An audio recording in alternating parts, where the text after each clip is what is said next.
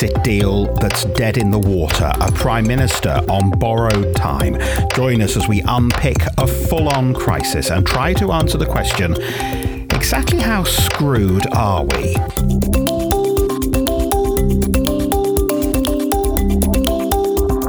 Hello, Paul Osborne here. Thank you for downloading this latest podcast, which arrives after a suspiciously quiet few days at Westminster. Not really. The country's in chaos and we're all doomed.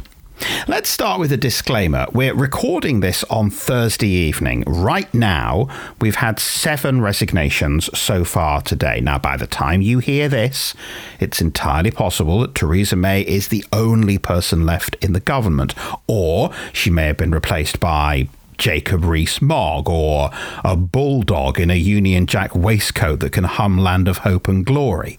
So this is where we are right now. In a moment, we'll waste our time examining a deal that is clearly already over, but let's start with what seems to be the precursor to the inevitable end of Theresa May's time in Downing Street.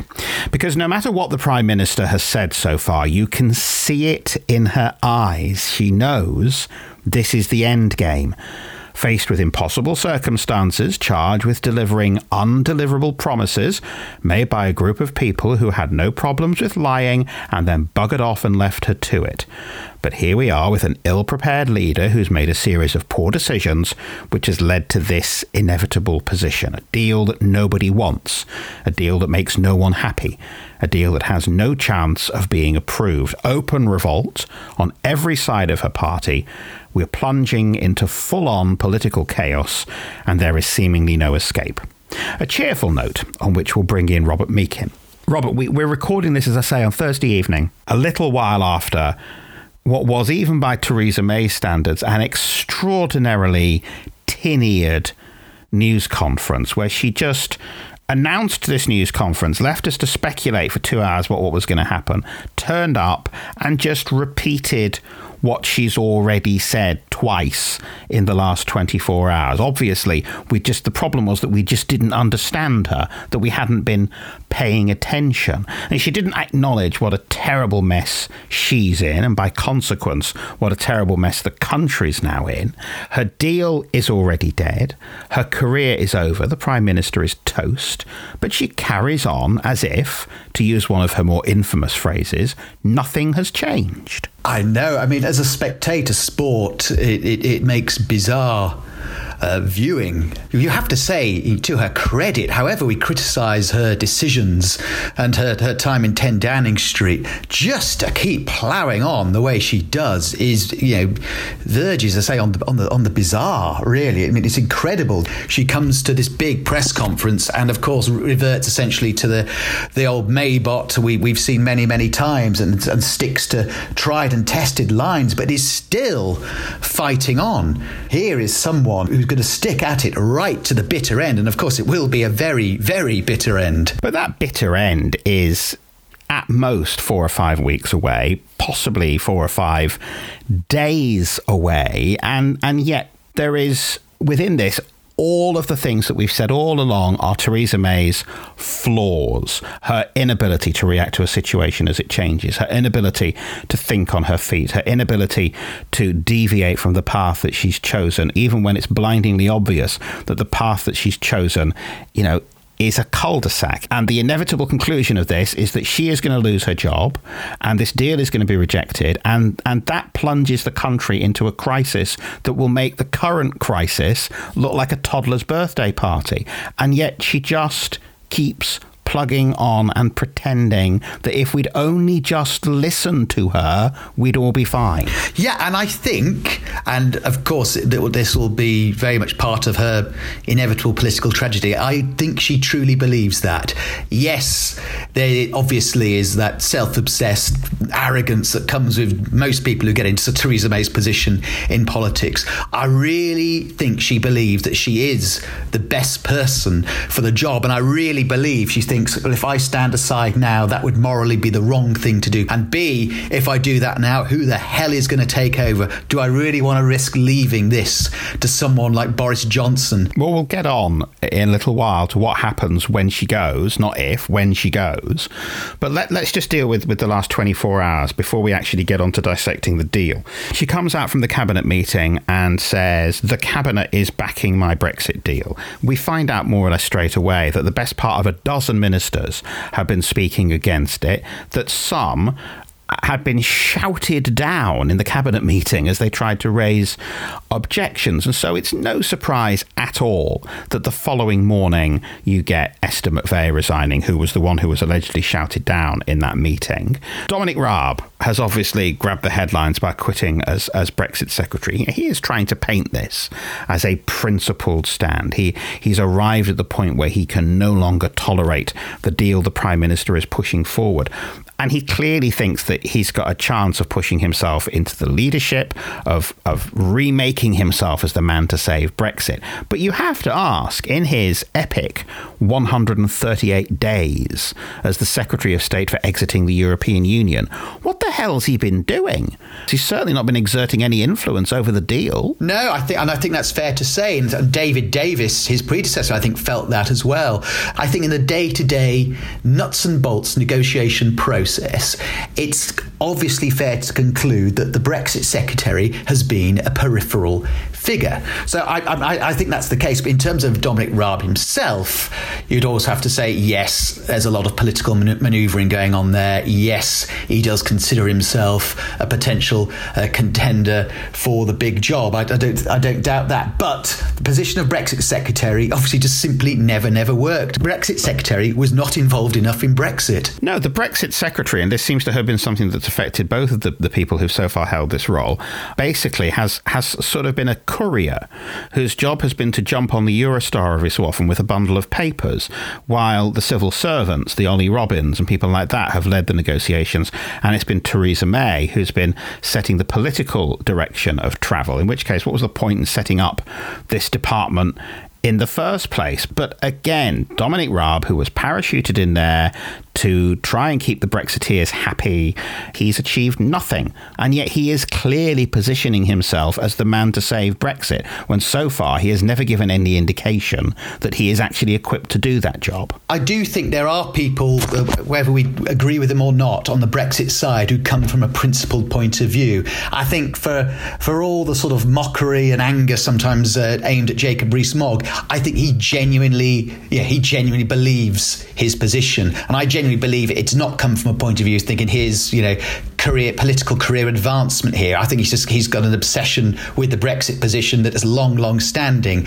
Look then on the flip side of someone like Dominic Raab, and there's a lot more grey areas, as you say. There are there are a lot more considerations about where am I going to be in a year, six months, six weeks, a couple of weeks time politically. Am I going to be a contender for the Tory leadership? I, he clearly fancies that idea. So he, I think, comes from a very different point of view, as does someone like Boris Johnson. But there are people on the Brexit side of the argument who who, who have always just have held these views, you know, for, for many, many, many years. And it's no surprise that they're the ones now, of course, who are coming forward and, and causing all manner of problems to the Prime Minister. Yeah, you mentioned Jacob Rees-Mogg, who has now decided to move against us sooner rather than later. He's put in his letter to the 1922 committee calling for this no confidence vote in Theresa May's leadership. It is pretty clear that they are going to get to the 48 letters they need and that that confidence vote is going to come in the next few days. People people are already talking about maybe Tuesday of next week being the day for that vote.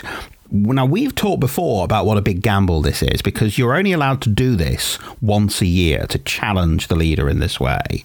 And yes, you'll get the 48 letters. The vote is inevitable. But you've then got a very, very short window this weekend, basically, to persuade more than 150 in total MPs to join your revolution and vote her out and unseat her. Now, there are more than 100 of the 318 Tory MPs who are on the government payroll in some way, assuming they haven't all resigned by the time this podcast has gone out.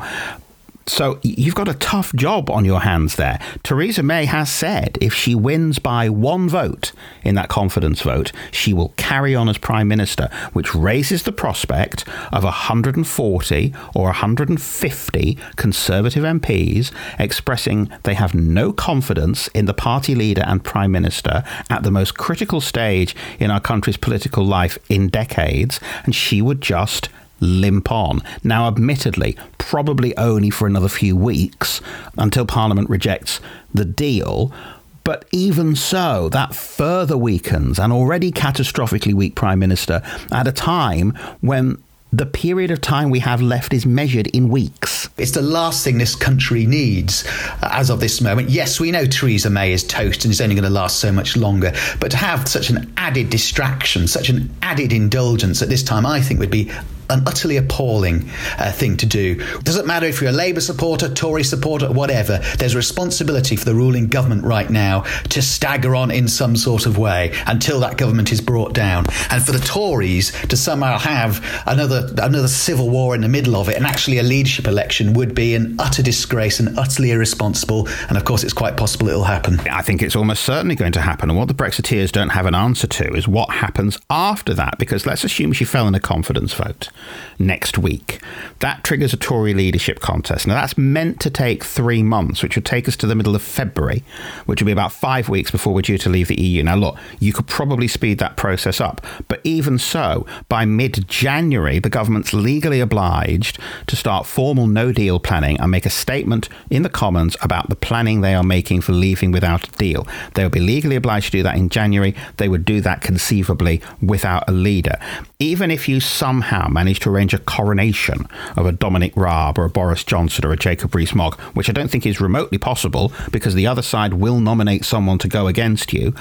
What do you imagine the EU is then going to do? Do you imagine that Michel Barnier is going to say, oh, well, in that case, let me just pull this far more advantageous deal for you out of our back pocket? We were just waiting for her to go. Here's the better deal. Or do you think they're going to say, not our problem, batten down the hatches and wait? There's no question Barnier and co are going to have uh, no sympathy or, or any time uh, for the shenanigans going on across the channel presently. They've, they've got a time scale.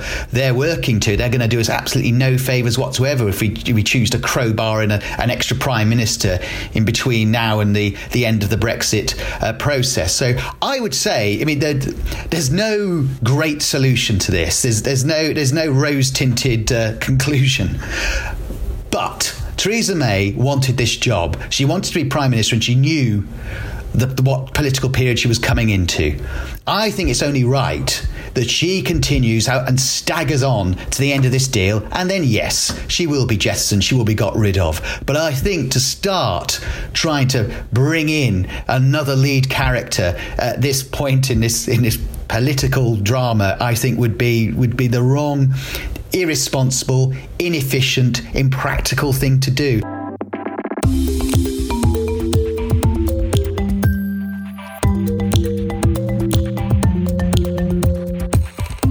Now, one thing that struck me after the last few days is how politics makes for strange bedfellows. You remember how a few months ago, anybody who called for proper parliamentary scrutiny of the Brexit deal was dismissed by passionate Brexiteers as a troublemaker, indeed, as an enemy of the people.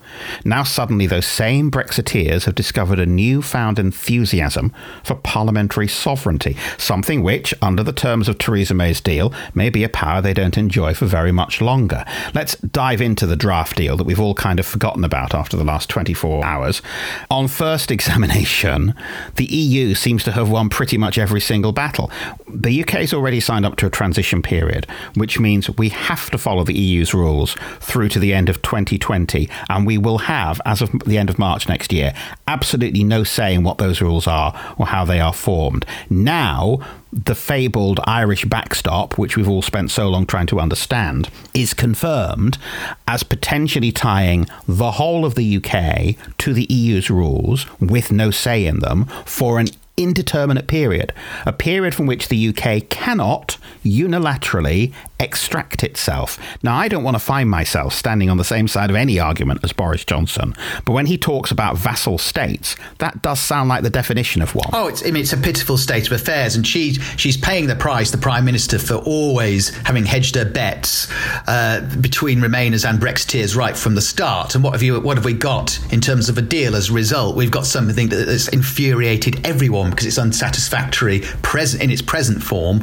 on every level. So you've got the Remain uh, to- Remainers on the Tory side, the more moderate Labour MPs who lean that way as well. Well, they're furious with her. And then, of course, you've got the Brexiteer side of the Tory party who are incandescent with rage as well. So that's why she's completely boxed in at the moment. You do wonder what our finest negotiating minds have actually managed to achieve over all these months and years. We've agreed to give the European Union £39 billion to be allowed to leave. We will lose all the influence that we have now over the rules that we will have to follow. We'll have to follow them for God knows how long, and we won't even be allowed to walk away. Some Brexiteers have pointed out that at least under Article 50, the UK can unilaterally leave. Under this deal, we can't do that. We have to win over this weird committee with this undefined independent third party acting as arbiters if we ever wanted to leave. And, and this, according to Theresa May, is the best deal on offer. I mean, bloody hell, I'd hate to see what the worst deal looked like. At the heart of things, Theresa May was always a cautious Remainer. Yes, she was very cynical during the time of the referendum and sort of went onto the radar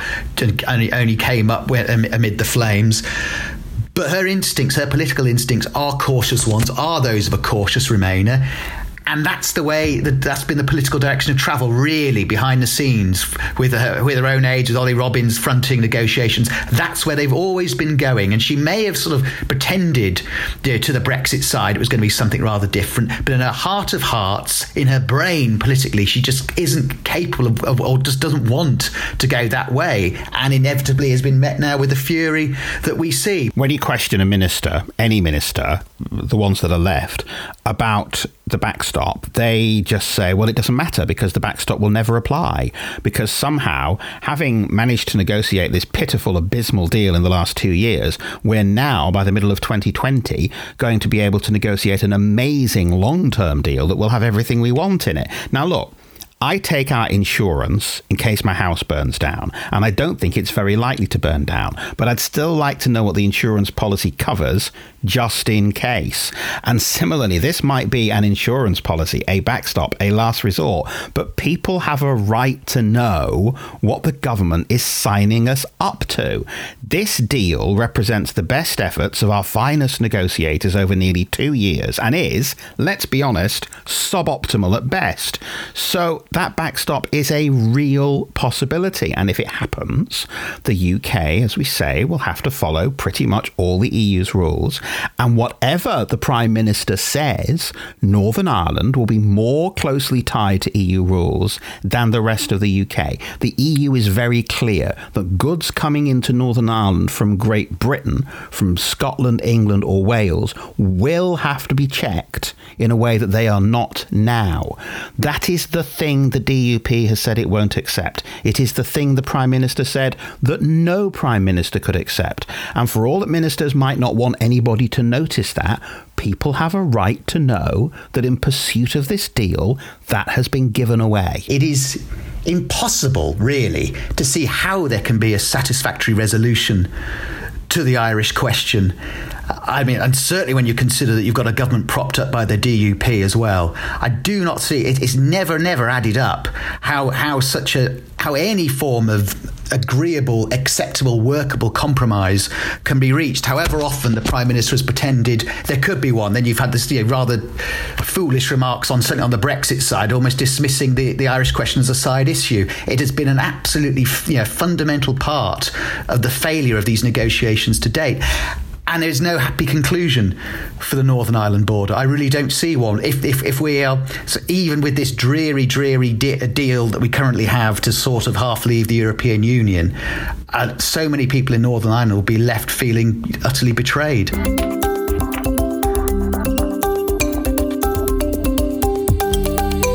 Now, we have hardly pulled our punches in criticising Theresa May in the last couple of years. She has been an astonishingly weak Prime Minister, spectacularly lacking in political judgment, unable to think on her feet, a dreadful public speaker, a lousy debater, and an appalling campaigner. But despite all that, it is still amazing that this was the best deal she was able to pull off. And yet, she's probably right when she says that this is as good as it's going to get. The EU, after all, holds all the cards. We want to leave, but we want all the best bits of being a member.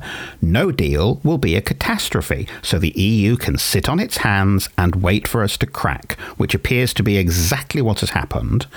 And you can't imagine that a new leader would change that one bit.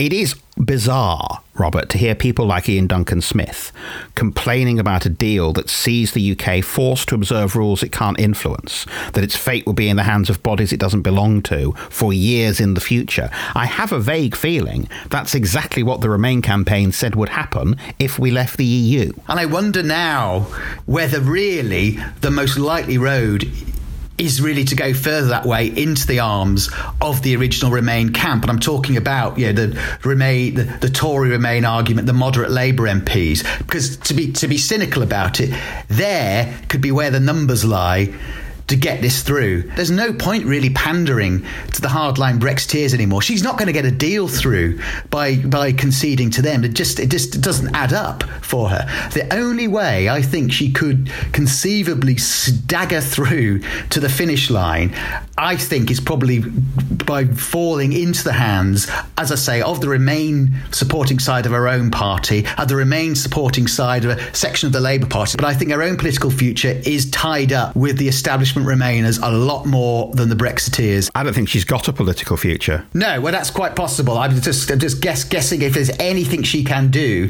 to keep going. The one thing that Theresa May has said in the last 24 hours that is actually new and interesting and different from the just constantly repeating something over and over again in the hope that you'll finally agree with her to make it go away. The one interesting thing that she said is she keeps saying that the three choices are her deal, no deal, or no Brexit.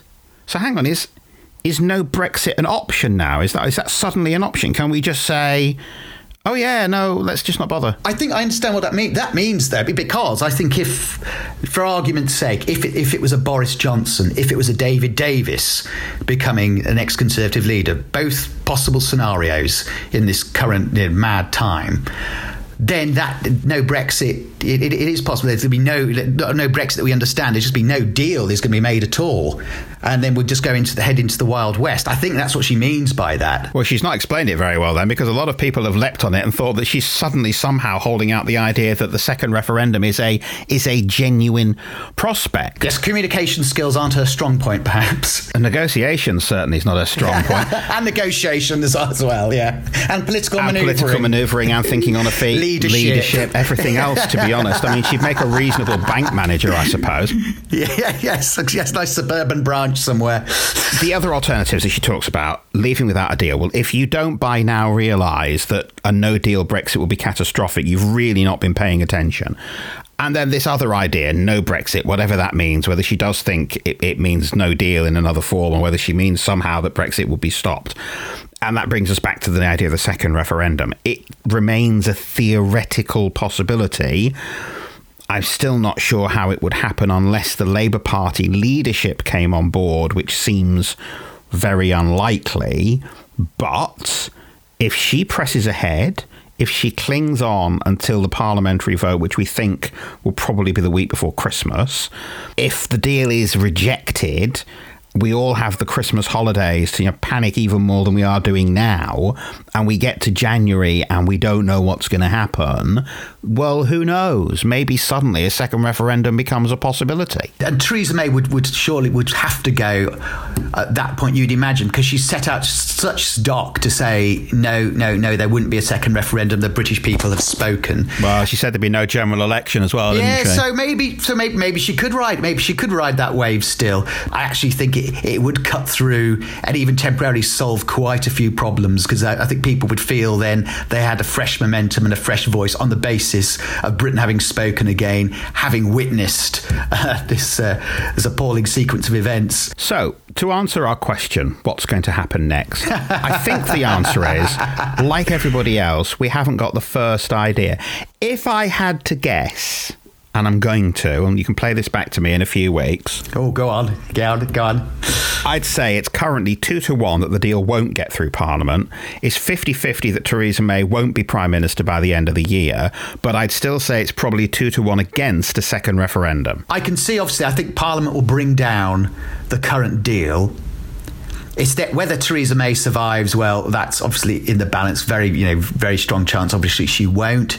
If she does, do they then go back? I, I do, as I sort of waffled on before, I do think there might still be potential uh, on, the, on a cynical party political basis to appease enough MPs in the Commons to get some sort of deal through. But as I say, that's more on the Remain side because that's where the majority is. And I think the numbers could work in that way once this initial deal gets pulled down. That, again, is a rough guess on my part. And this leaves us where exactly? Staring at a no deal Brexit, stockpiling medicines and canned goods while sharpening sticks to see off the people who covet our stockpiled medicines and canned goods? Will we be gathering around an open fire, lightly roasting a freshly caught rat for dinner, listening to our battery powered radio as new Prime Minister Jacob Rees Mogg auctions off Britain's last box of paracetamol?